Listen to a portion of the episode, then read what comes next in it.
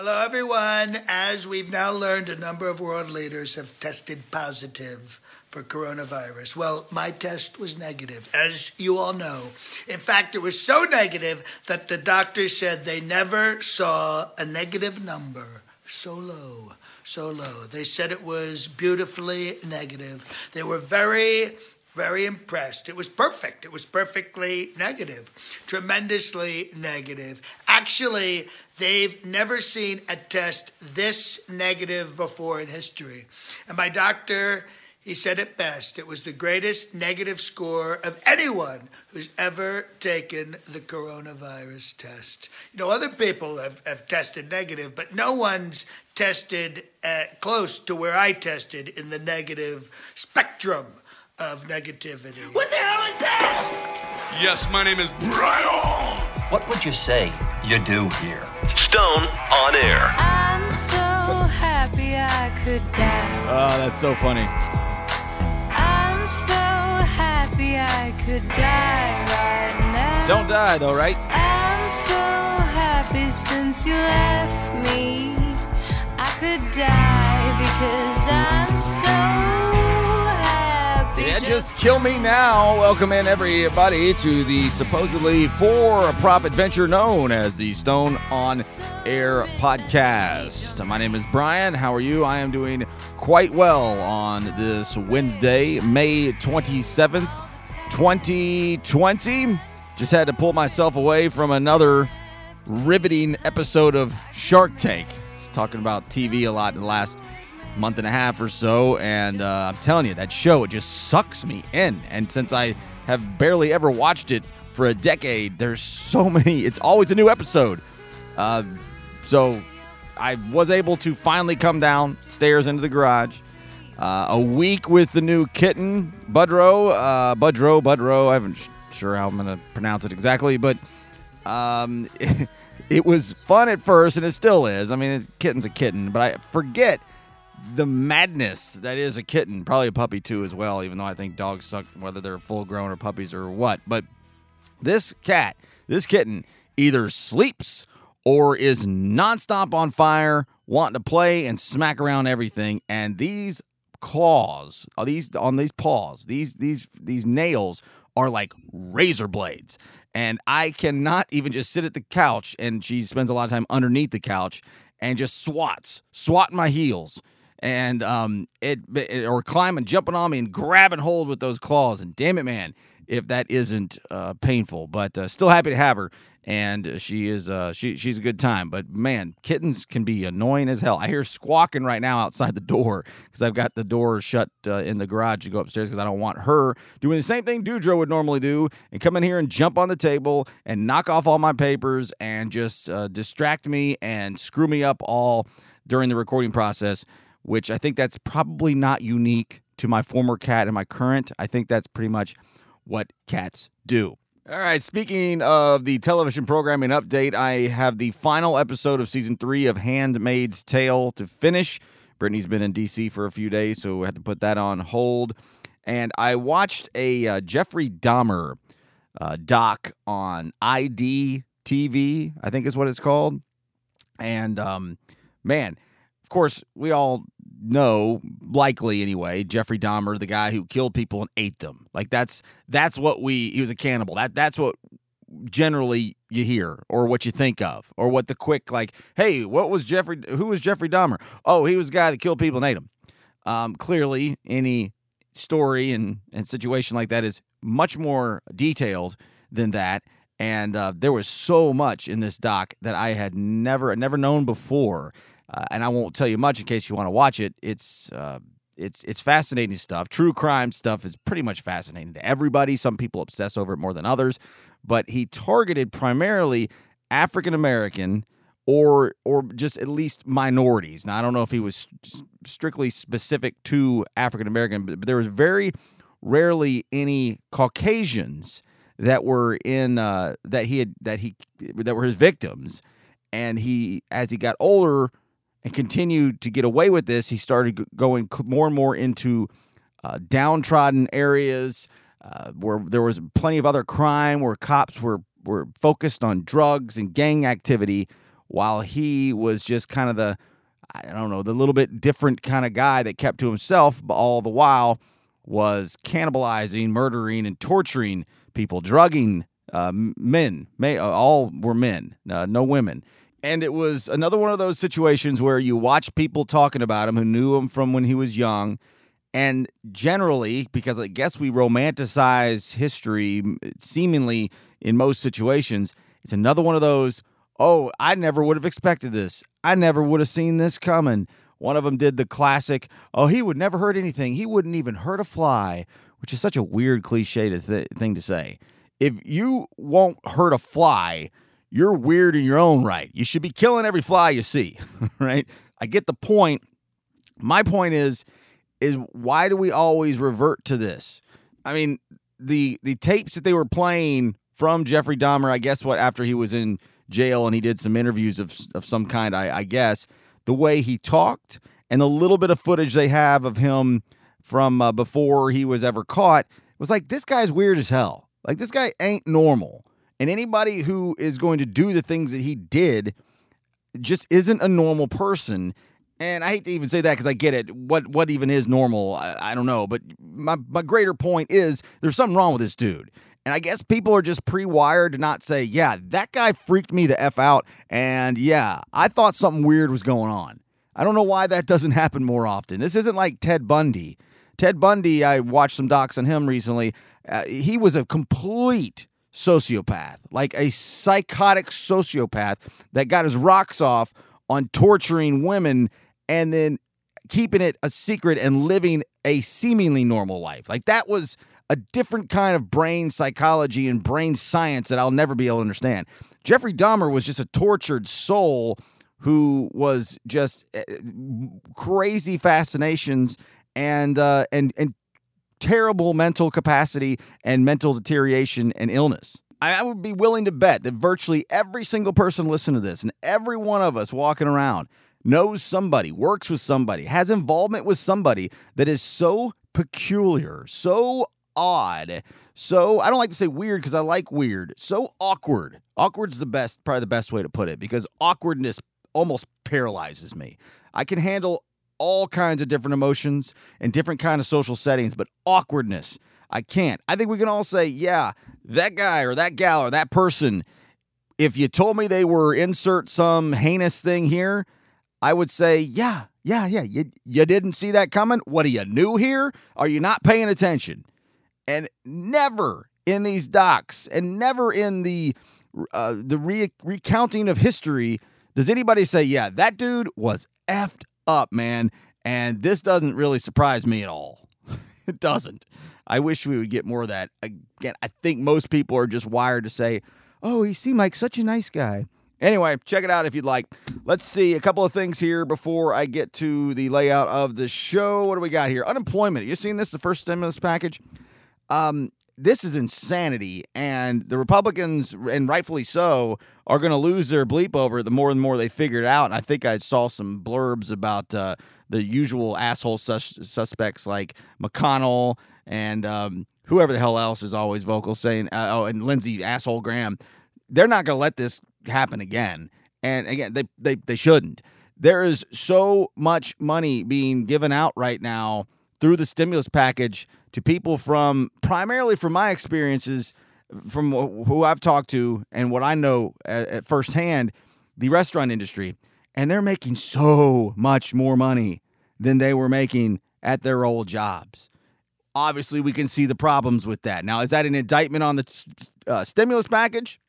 Or is that an indictment on the workforce? Is that an indictment on the people who can't get better jobs than they are? I don't know. That's not my point. We just can't be giving people more money than they would make at their jobs because they're not ever going to go back to their jobs. As long, you know, I'm I'm trying to play both sides here without pissing off. You know, again, my liberal friends hate me. My conservative friends hate me. Um, I don't know why we can't just all be moderately happy together. And I have plenty of moderate friends, but it's seemingly less and less. That's going to have to come to a stop, though. And I'm I don't know enough about it to spend an entire segment on it, though I believe it probably deserves one. And one more quickly. Um, I didn't even really hardly read into this over the last day and a half. Another cops or cops have killed another African American. I don't understand why it is so difficult for police to not kill people. I'm not turning this into a anybody's lives matter conversation. I just don't get it. You have to really, really try to kill somebody. You know, a full grown-ass adult, male or female, we're pretty damn resilient. You know, killing somebody is something you have to really try to do. You don't, generally speaking, accidentally kill somebody. I'm not sure why, other than it's more fuel for my don't trust cops. Don't trust them. And it's not just cops. I'm trying to hate on them. There's so many lines of work where we're just pre-programmed to just give respect, whether they deserve it or not. I'm just kind of throwing this out here, not putting a lot of effort or time into this segment or this, you know, this thought. Cops, doctors, teachers, lawyers, military. These are all really, really important people who do important things. But if one of those, if one of them's a bad guy doing that, they can cause way more harm and erase so much good being done by these people. Cops, doctors, teachers, lawyers, military. And when it comes to the cop world, police officers, law enforcement, any old dumb asshole can be one. I've said this over and over over the years, and some people have looked at me like, man, what a jerk you are. But it is pretty true. You know, the prerequisites aren't much. And why a police force can't somehow sit down and say, listen, no more killing anybody in a random situation out on the streets when there aren't guns involved and there aren't and, and there isn't an immediate threat. How is it that you guys keep effing killing people? Stop it. And I hate to be flippant and almost start laughing about it. I, I'm so desensitized to so many things in the world. I didn't even spend any time on it, reading much about it, because because of course they did. Of course this happened again. All right, let's see. We'll take a look at the show going forward here. The final segment of the show, mental illness, addiction, gambling, drugs, alcohol, and the way people are dealing with these issues during a pandemic is um, is, is something that I don't think a lot of people spend a lot of time on. And I would like to uh, take a look at that here for a few minutes at the end. And in the second segment of the show, Tim Kelly is running for mayor. And as I looked into some things to try to figure out how I was going to discuss that dis- topic today, I found some interesting tidbits about Chattanooga over the years, the history of the mayor, uh, mayoral position here, and um, my overall thoughts on that decision by Tim. That will be the second segment of the show. But for the rest of this segment, it's today's coolest thing and the worst idea. And the worst idea is going to bring back the Stones Throw segment, which I used to do on the radio show every week back in the day, and then on the podcast every week for a while until I feel like it had kind of run its course, and I just bring it back here and there when something just generally pisses me off. First, though, we will start with the coolest thing. Wrong one there. There we go. It is James McMurtry. His song is called Memorial Day. This is just a portion of about a minute or so. With Memorial Day being just the other day, why not today's coolest thing? Mama keeps trying to get the game on the radio. Daddy's gotta know the score. There's a big yellow thing on a flatbed trailer. Wonder what that thing's for. We got towels rolled up in the backseat windows, keeping us out of the sun. Just a hundred more miles and we'll be at grandma's. Sure is gonna be fun. Maybe she'll take us fishing. Maybe she'll bake us a pie. Remember like she did that one time, back before Grandpa died. It's Memorial Day in America. Everybody's on the road. Let's remember our fallen heroes. Y'all be sure and drive slow. It's Memorial Day in America. And this is how it's supposed to be. Let's remember our fallen heroes. In the land of the free. Back when a uber-liberal singer-songwriter could still be very, very proud and patriotic and sing about the problems that face all levels of society and walks of life. His name is James McMurtry. He was pretty much discovered by uh, John Cougar Mellencamp back in the mid to late eighties. I think James was even on maybe one of those early Farm Aids uh, with Willie Nelson and all those guys. Just really good roots, Americana, folk, rock, storytelling stuff. If you're not familiar with James McMurtry, take some time And just, if nothing else, just go to the most listened to on Spotify. He is, uh, he's a treasure of a songwriter. I've met him before. He's a total asshole. He's a pompous, I know everything and you don't type of guy. Uh, but I don't care about those kinds of things anymore. That doesn't mean I do or don't like him. I, if I love the music, I, I love the music. So there's your coolest thing. Memorial Day, which came damn early. Uh, I guess because Sunday, yeah, Sunday's the final day of the month. So uh, this Memorial Day snuck up on me quickly. And that brings today's worst idea. I'm on Twitter and I see that Jimmy Fallon is trending. Why is Jimmy Fallon trending? He's trending because he because he wore blackface, quote unquote, as it was said through many of the posts. He impersonated Chris Rock on Saturday Night Live nearly twenty years ago, and today the Bernie Bros and the crazy uber left nonsensical, as as the right would call them, libtards, spend uh, the, the which is offensive in its own way of a of a combination of of a word, spent the day saying how he needed to I don't know cancel culture. Well, here's portions of that skit from twenty years ago, and actually it was funny as hell. Rock, now we're talking. Where is he? Man, oh man, read this book. I've seen Who Wants to Be a Millionaire, and guess what? Not a lot of black folks on the show. Right. Not a lot of black folks on the show. You know why? Because black folks don't like to answer questions. Oh, they want to be millionaires, but you got to ask that kind of questions like, in nineteen eighty-one, how many grams of crack did Rick James smoke when he recorded Super Freak? Regis, you think the only way to get a brother on the show is to name it Who Wants fifty dollars Cash and a Pair of Pumas? Who Wants fifty dollars Cash and a Pair of Pumas is the worst idea, the cancel culture world that we live in. Jimmy Fallon trending on Twitter, and it brings back the Stones Throw segment. Heads up. It's Stones Throw. Wait, what? Oh, whoa. Back up the truck. Beep, beep. What are you talking about? Is technology making us mentally ill? Look at me, I'm stupid, I can't do math. This is not making sense to the young adult anymore, and they're tired of it. Does that satisfy you? Are you satisfied now? Ah, Courtney Barnett, How I Missed You So. The song is called Pedestrian at Best.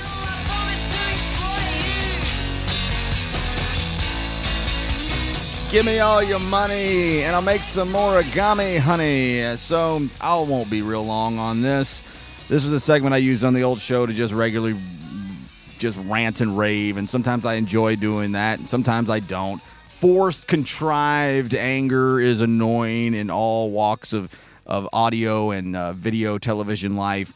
And so that's part of the reason why I got rid of it. I didn't to do it every week anywhere. There's there's no reason to every single week have something to lose your mind about. That's a little boring. So, but after I thought about this for a little bit today, it really got me thinking, what what what's the root of the crazy left liberal agenda, the Bernie bro world? The millennials primarily are responsible for a lot of this nonsensical way of viewing life, and it's really turned into a my way or the highway kind of thing. And when do we sometimes just not just stand up and say, hey, how about you shut the bleep up? Like, en- enough. Go away. Pound sand, bro. I don't care what you have to say. And I can't wait for somebody in the mainstream to do that. I would love Jimmy Fallon to come out and say, hey, I was impersonating a black man, a friend of mine, a well-known uh, character to this television program on, on, I'm on now and to the comedy universe. And not only did I kill it, not only was that as funny as anything I've ever done, if you gave me the opportunity to do it again, I would, because it would be even better. So just get missing, man. Get out of here with that nonsense. Get this madness out of here. Just love that for that to happen one of these days. Al Franken. When he stepped down as a senator, right? He was a senator in Minnesota, wasn't it? Because of the, the picture or whatever, when whatever the hell it was. The dumbest idea ever. And that was, those were Democrats that were calling for his ouster. To, when you look at the president we have right now, and we're going to demonize Al Franken? Wish Al Franken would have said, F you! I'm not leaving this seat. If these constituents want to vote me out, I'll leave. But I'm not quitting. That that creates a, a, a precedent that is that's harmful going forward. Now, of course, no one's ever going to do that except for the asshole president. But that's why people like Trump so much, because he does just say F you. If you don't like it, so what?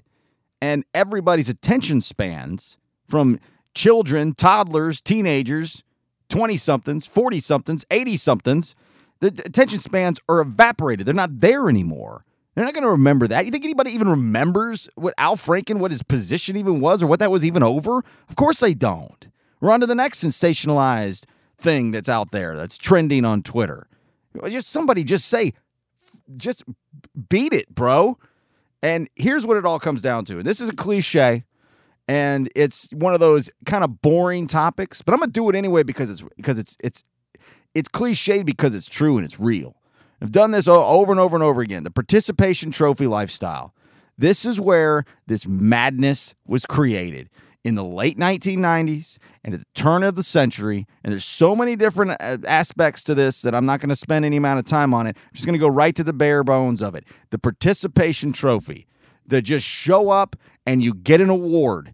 That has changed an entire generation. Portions of my generation, I still identify as a Gen Xer, but that's not about math as much as it is about lifestyle, and plenty of people my age could fall into a millennial category. But this idea you just show up, you play ball, and you get a trophy has changed the world. It's certainly changed the left and liberalism, and it's turned into, oh, we get what we want, or we're going to be mad about it. We might even make up some shit that makes our point even more for us. It's toxic, and it's been bad. It's been really, really, really bad. Yeah, hey, little little dude, you're on the team. Yeah, you play baseball. You're in the outfield. Yeah, you pretty much suck. You're not any good. You didn't really do anything for us. If we could replace you with somebody else, we would. But, hey, anyway, here's a trophy, dude. That kind of upbringing has created this madness that we deal with. And this coddled culture of fairness. Oh, that's not fair. It's not fair. This isn't fair. Yeah, get used to it, dude. Just because you got a trophy for playing a sport you weren't any good at doesn't mean anything else in your life is going to be fair. And it's not just sports. There's participation trophies everywhere. That's the root of this. That's where people come out and start losing their minds over things that, generally speaking, most people don't give a shit about. If everybody sat down and just was honest, nobody would care. Nobody cares that there was blackface, quote-unquote, with Jimmy Fallon twenty years ago on Saturday Night Live. It's fake outrage. It's fake. And it's not just a left thing. The uh, the whole MAGA types do the same kind of thing. I don't know what triggered their reasons for all this. I guess, probably just their outrage, which in some of that's not fake, towards the way that the left and the Bernie bros, the, the way they conduct themselves and the approach that they take towards everything, whether it's really big and important issue or absolutely meaningless bullspit like Jimmy Kimmel doing Carl Malone bit back on the Old Man Show, or Jimmy Fallon impersonating Chris Rock, and this turns into a cancel culture blackface. Give me a break, piss off, tell him the pound sand, and move along. Coming up next, Tim Kelly is a longtime Chattanooga, known by many for different reasons, the Chattanooga Football Club. Kelly Cadillac and Kelly Subaru more recently. He wants to be your next mayor in the city of Chattanooga. We'll get to that and a look back at past mayors and some tidbits about the timeline that is the history of Chattanooga, coming up next. Now back to more Stone on Air. That's exactly what I wanted to hear. stone on air dot com. Now let me introduce myself and tell you a little bit about my story. My name is Tim Kelly, and I was born and raised right here in Chattanooga. I spent most of my life working my way up through the ranks of my family's car business, Kelly Cadillac, where over the years I've built a relationship with many of you and your families. I'm proud of our city, and I believe we have what it takes to be a model for the nation in so many ways, because I believe our city needs a clear vision for the future that will put us on the path to recovery. We've had our shining moments, and we've proven that we can rise to the occasion. Well, it's time for us to rise to that challenge once again. And that's why I'm announcing today that I'm running to be your next mayor, because I believe our city needs a clear vision for the future that will put us on the path to recovery. In closing, I hope you'll join us. Head over to kelly for chattanooga dot com and sign up to follow along with the campaign to find ways to get involved. Thank you, stay safe, and we'll talk soon. I wanna be elected. So it's the song we would play every election day over at the old talk station, or at least when I was in control of the audio coming out of the speakers, save the host of the show. Alice Cooper's Elected.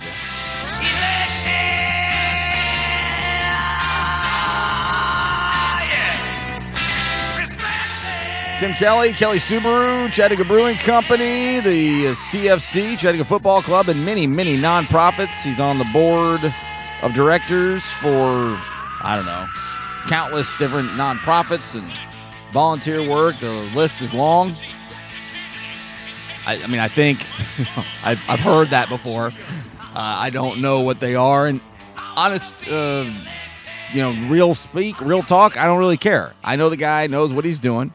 And he's one of the sharpest guys, people, humans in the city of Chattanooga, who has so much sweat equity and so much name recognition equity in a situation like this that would be a uh, elected position as the mayor of the city of Chattanooga. I just I can't see any way that he doesn't easily win this position. Chattanooga tends to have, the city, a reputation of kind of anointing the next mayor, at least in my lifetime, my adult life of following this position. I'll get to more of that here in a minute. I'm going to look at past mayors and kind of bounce around a little bit overall. Uh, Tim's a friend of mine. He's been very good to me in the broadcast world as far as being a guest and bringing information to me, answering the phone, returning texts and emails. He uh, he clearly has a strong respect for me, and I have a uh, just an unmeasurable respect for him. And uh, I really, really do hope that he wins this uh, this this position. It, and I, I hate to put it this way, but it is true. There is something, sitting here at forty years old in a mid-sized city where I've had a little bit of a voice here and there. Not much. I'm not trying to overplay my hand here, but there is something to say about, you know, being the guy that is one call away from getting the mayor on the phone. Hey, what's going on over there? I'll get the mayor on the phone. I'll call him right now. You know, that's not real. That's like some kind of um, ego stroking, just kind of overcompensation maybe thing in one's life. Knowing important people and, and having influential people at an arm's length from you is uh, is fun. It's nice. It makes you feel like you're doing something right, even if that's a fabrication and not real. Even if it's completely just all in your head, hey, man, never miss an opportunity to get excited. But it's more complicated than that. This city has been run, for the most part, pretty well. Uh, you know, Andy Burke is a is a weird guy. I've never liked him at all. He's a liar. He's not. There's no transparency whatsoever within that uh, administration. He was fooling around with his chief of staff and we, all that stuff from four years ago. He's uh he's worn out his damn welcome. So good riddance, Andy Burke. Let's get somebody in here that we can trust, somebody that we know, somebody who will be transparent, I believe, somebody who will regularly be in the community, who, because that's what he does. Just go half the time to Nightfall with the Kelly Subaru tent set up in the car from down the street from his dealership, and he's there. He, I mean, sometimes just having a beer and hanging out, not just representing his company. He's in the community, he's involved, and he is really, really sharp and really good at what he does. From the Times Free Press just the other day, Sarah Grace Taylor is who wrote it. Business owner Tim Kelly announces mayoral campaign. Uh, let's see. I forgot. I always forget. He's a owner of Southern Honda Power Sports as well. Kelly says he does not identify with any political party. He said seeking the nonpartisan role of mayor is the first and only political campaign he ever plans to pursue. That's a question I was going to ask him the first time I got the chance. Is this the first step in many? He says it's not. He says he has the goal of getting back to the depoliticized mayor's office. Quote, one of the things that's attractive about this race is that it's a nonpartisan race where left and right are not important. My thesis is that if you break down local issues into smallest little Lego blocks, they are not left or right. There's no Republican or Democrat angle to getting garbage picked up on time. Uh, let's see. Kelly says he is already considering a run for office, but the ongoing coronavirus crisis inspired him to do so even more. As he prepared for the race, Kelly said he spent the last year grooming a management team capable of taking temporary control of his businesses during the race.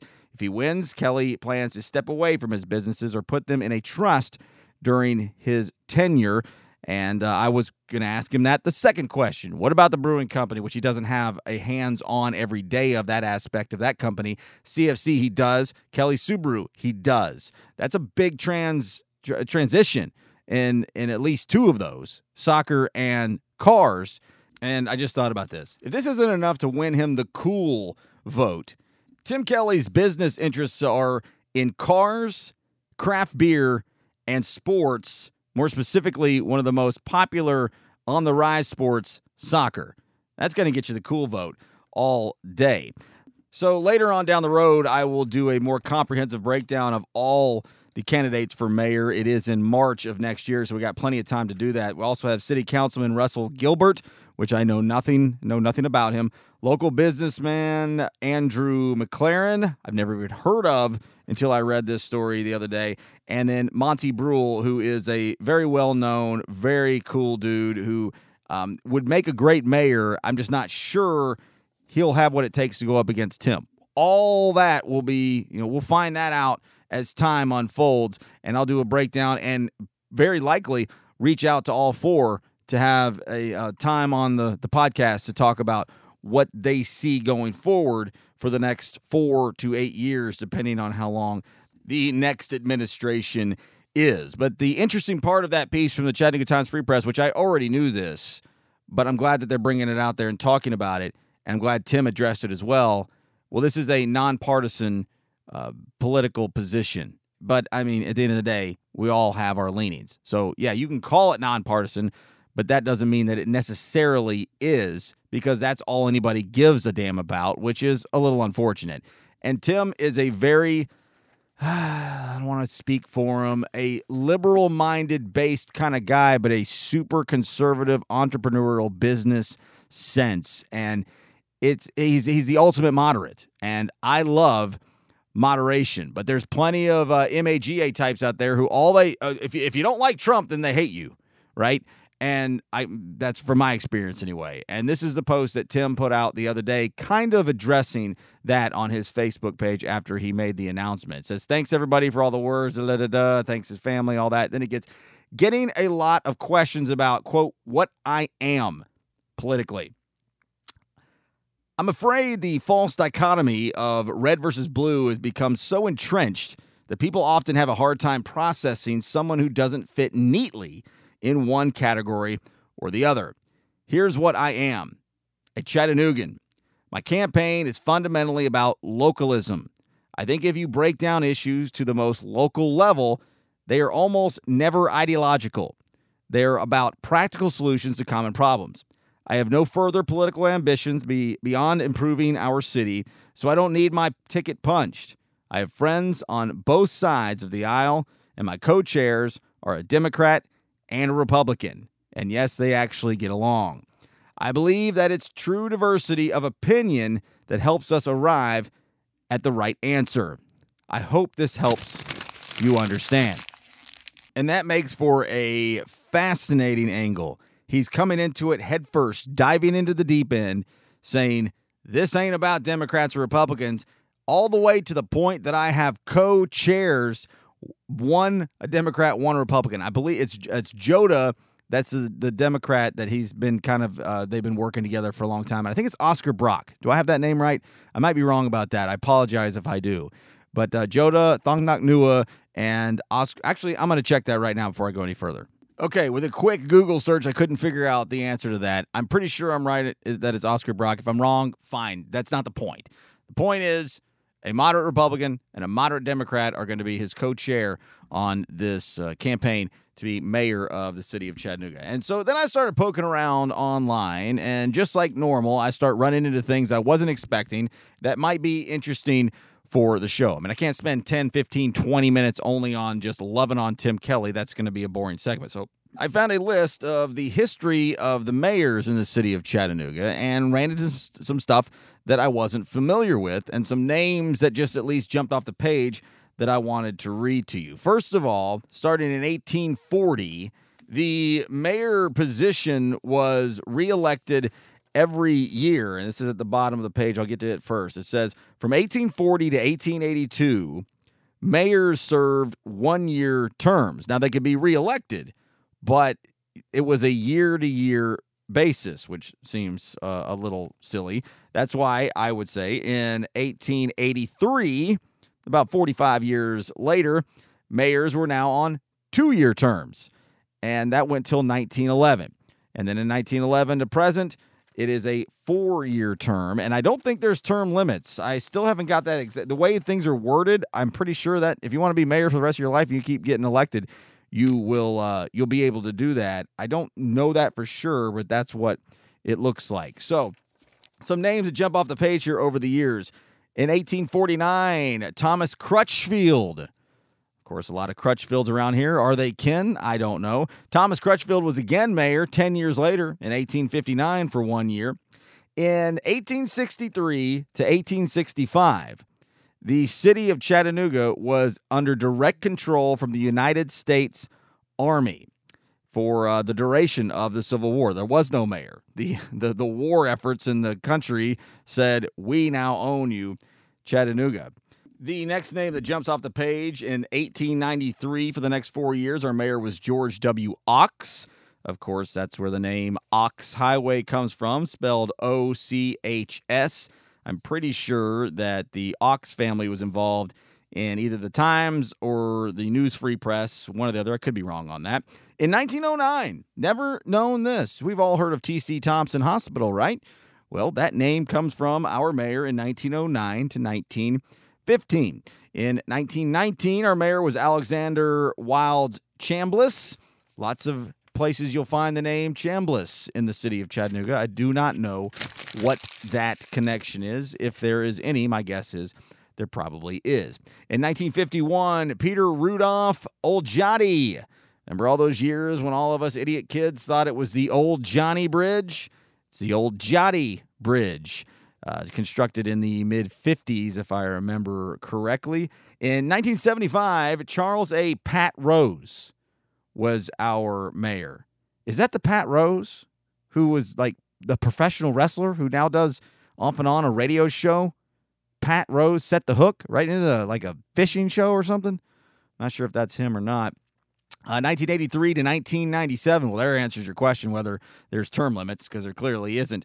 We had the uh, our mayor was John, uh, Gene Roberts. I only remember hearing about Gene Roberts from the old talk guys who would talk about the old mayor when I first started listening to talk radio in the late nineties and into the early two thousands. Gene Roberts was there until nineteen ninety-seven. In nineteen ninety-seven, John Kinsey took over the position as mayor of the city for the next four years, the father of my buddy Adam and uh, the father-in-law to his wife, Monica Kinsey, who now run the Choo Choo. She is involved with several different projects. Adam himself is the uh, president of the Choo Choo now. He was there until two thousand one. Bob Corker won in two thousand one to two thousand five, one term. Ron Littlefield was there for eight years from oh five to thirteen. He had spent a long time on, I believe it was the city council the entire time. He might have been on the county commission at some point too, but I, I know it was the city council for a long time. It was one of those, it was kind of his turn deals. He uh, ran as an independent. He stepped down in twenty thirteen, and Andy Burke has been there for the last seven and a half years. And in all likelihood, we will have a new mayor. Well, not in all likelihood. We absolutely will have a new hour, a new mayor. In all likelihood, it will be Tim Kelly. I was going to do, uh, well, let's do this real quick on the way out, actually, because this was just uh, one of the sources for the Wikipedia page was the timeline of Chattanooga. Let's run through some of this. Uh, the Chattanooga Times newspaper was established in nineteen sixty-nine. Walnut Street Bridge was built in eighteen ninety. Chattanooga Public uh, Library in nineteen oh five. Market Street Bridge in nineteen seventeen. The Tivoli was built in nineteen twenty-one. Memorial Auditorium was built in nineteen twenty-four. In nineteen thirty-three, the Chattanooga Free Times newspaper begins publication. In nineteen thirty-five, the E P B was established. In nineteen fifty-nine, the Old Jotty was built, as I mentioned just a minute ago. In nineteen sixty-one, the Tennessee Valley Railroad Museum was founded. In nineteen seventy-five, Marilyn Lloyd took over the third Congressional District and stayed there till the mid nineties until Zach Wamp took over. Gene Roberts in nineteen eighty-three, veteran, uh, he was the mayor. Veterans Memorial Bridge built in eighty-four, Aquarium in ninety-two. Uh, the Chattanooga Times Free Press merger was in nineteen ninety-nine, the Gig in ten, Volkswagen in eleven, Andy Burke in thirteen, and there you go. Appreciate you guys so much finding the coolest podcast in the city of Chattanooga. You might not like everything I say. You might think I'm a damn fool at times, but overall I do think if you're interested in this city, this podcast would be... Uh, I would like to think, interesting to listen to. Pass it on to a friend if you don't mind. Rate and review. I haven't asked you to do that in a long time because, as I've said many times, I wouldn't rate and review your podcast. So if you don't want to rate and review mine, don't. But if you do, I would appreciate it. Coming up next, addictions in the middle of a pandemic, more specifically gambling. Why? Well, because I heard an interesting thought on it the other day and it got me thinking about it. I will expand on that coming up next. Stone on air. We'll be right back. Oh, darling, what juicy gossip I have for our listeners. stone on air dot com. So I seen on Fox News that on C N N they had the mayor of Las Vegas on, and she wants to open up Vegas, and I say good. I've been in, locked in this house too goddamn long, and I'm trying to turn these twelve hundred Donnie dollars that Trump sent me into next month's rent. And I can hear you people now, oh, you gamble too much, you got a problem. I like to place bets, that's what I do. And I'm trying to go out to Vegas during a pandemic, so yeah, you could say I like to gamble. I'm tired of placing all these Mickey Mouse bets on online darts and online horse tournaments. I want some real action. I want to sit in a semicircle, shoulder to shoulder with people from all over the country, touching the same objects, high-fiving each other, blowing on each other's dice, and I'm gonna hit it big. I can feel it. And I can hear all you people in the comments now, you're gonna get everybody sick, you're gonna get people sick, you should stay in the house. Well, so what if I get sick? Because they say what happens in Vegas stays in Vegas, so if I get it, I'll leave and it'll stay there. So knock it off with all this tyranny. Open up the states, or at least open up Vegas. I love it. Bob Seger is one of those uh, classic rock artists that got ruined for me by K Z one oh Sucks. I mean, K Z one oh six point five, classic rock station I worked at for many, many, many years. He's great. He's fine. But classic rock radio makes him uh, sound stupid because they only play like three or four songs. So let's see what this segment, um, why, first of all, I found that from Brent Tahoon, who is just hysterical. I just love, love, love, love his uh, MAGA type uh, satire parody thing that he does. But I, I got the idea to do this segment the other day when I was listening to my Atlanta radio show in the afternoon at work every day. Almost every day I don't miss it. It's four-hour show called Chuck and Chernoff, uh, Matt Chernoff and Chuck Oliver, and it's just sports-related, but it's more, it's a lot of pop culture. It's not minutia. It's not numbers.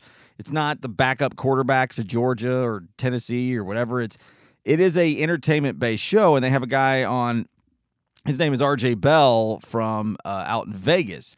He is one of the sharps, as they say. He is a uh, booking uh, bookie kind of guy. In that, I don't know how to use a lingo. I don't I don't gamble. First of all, I'll come back to R J Bell in a second. I don't gamble. I've never placed a bet on a game. I'm sure I've talked about this in the past on this show, so I won't spend a lot of time on it. But I'm a very risk-averse person. I always uh, I always weigh out risk versus reward.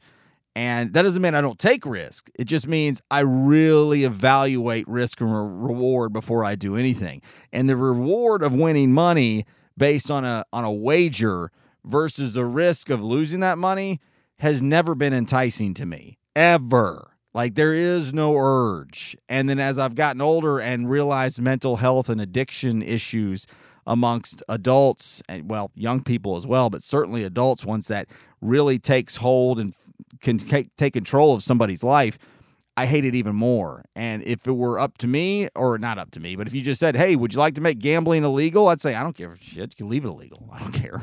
I, I, I, I see the damage that it creates. So I don't, I, I, I'm not into it. I'm not, I actually, I am interested in the conversation, like talking about over-unders in football. It, it is an interesting conversation. It's just not so compelling to me that I want to get involved in it.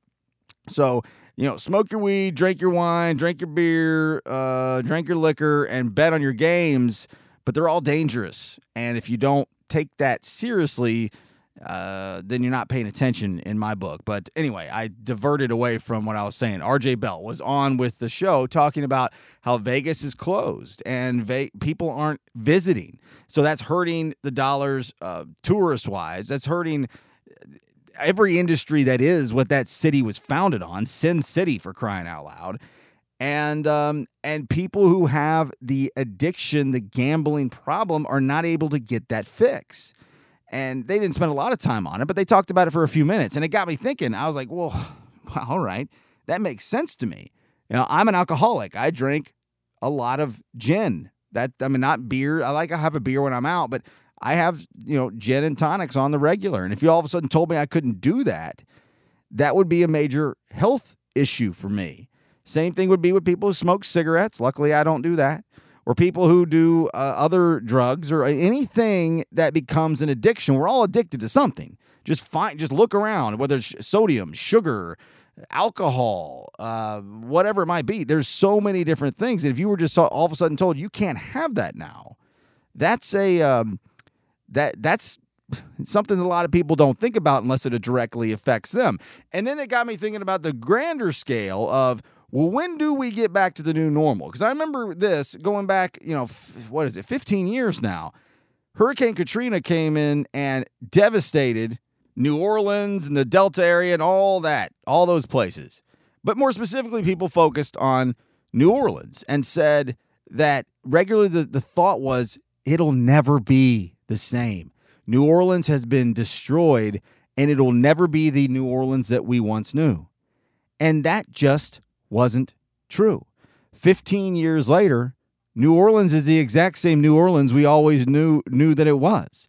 Now, it's it's always had poverty. It's always had a lot of downtrodden areas and a lot of difficulties in overall culture. That's kind of where some of the charm comes from. It's It's exactly like we've always known New Orleans to be. It just took a long time to get back to that. And a lot of time people are are discussing Vegas and sporting events and concerts and mass gatherings and rallies for presidential campaigns and whatever it might be. Oh, it'll never be like this again. Whether it's even in fast food restaurants or the different ways that people are doing things, regulations and protocols and all that. Well, everybody has no idea how to handle this flu, really, because that's what it is, the flu. Um, it'll never be the same. I don't believe that. I think it will be. I think it will be back to Vegas as Sin City and sitting around in a semicircle, rubbing elbows with people and, you know, swapping spit and and and swapping molecules in the air and maybe getting sick and maybe not. I think that will happen. I just don't know how long it's going to take. And for the people who are having issues with gambling addiction when there's very little gambling to be had, I can't imagine what they're going through. Uh, let's see. This says nearly one hundred eighty thousand Nevadians. Is that how you say that? Nevada natives anyway, or residents, struggle with a gambling problem. COVID nineteen has changed everyone's daily lives, especially those who struggle with this issue. These individuals may now face the added stress of potential layoffs, decreased income, and increased isolation as all non-essential businesses across the state temporarily have been closed. Let's see. This is from a, a piece just from today from the I think it's Pittsburgh Inquirer. I wanted it from the Wall Street Journal, but those assholes are making you pay for their content, so I go somewhere else. Just because casinos are closed during the coronavirus pandemic doesn't mean the folks who deal with problem gambling don't have concerns. Gamblers will still gamble. Keith Wyatt, the executive director for the National Council, Council, excuse me, on Problem Gambling. People with gambling problems are at a higher risk now because they are isolated, have poor access to health care, and poor access to resources. And I thought I had one more page. I do. Here it is. Uh, White doesn't condemn gambling. He just looks out for the people who fall through the cracks. An estimated two million Americans meet the standard criteria for gambling addiction. Another four to six million could be considered to have a problem. And here's a number that's going to just scream at you. And I, I'm not going to spend much more time on this, but the wrap's on the show here in just a minute. Las Vegas-based C D C Gaming reports reported that M G M Resorts International is losing fourteen point four million dollars per day. M G M is losing just shy of fifteen million dollars a day. And I, I don't know what my overall greater point here is, other than just a couple of things, like one on the periphery over there and one on the periphery over there. And then the the the satire comedy spot over here made me think, yeah, what about the gamblers? What about the degenerate gamblers? What are they doing? I mean, us alcoholics, we've got liquor stores open around the clock because they're quote-unquote essential. Pot smokers can go to the dispensary, I think. And if not, you just go get it from the guy down the street you used to get it from. Uh, you know, beer drinkers and cigarette smokers, you go to the store, you get your vice there. What does the gambler do?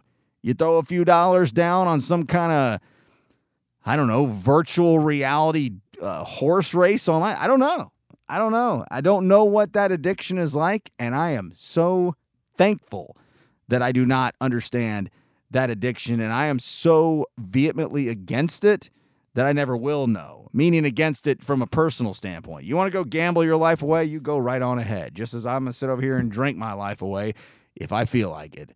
That's the libertarian in me. I never once received a trophy for anything that wasn't merit-based or accomplished. And that is all I have for you today on the Stone on Air podcast for May twenty-seventh, twenty twenty. Y'all have a great week. We'll do it again next week as we officially start June, almost halfway through the hellhole that is the year two thousand twenty. All have a good one. Talk to you later. Bye.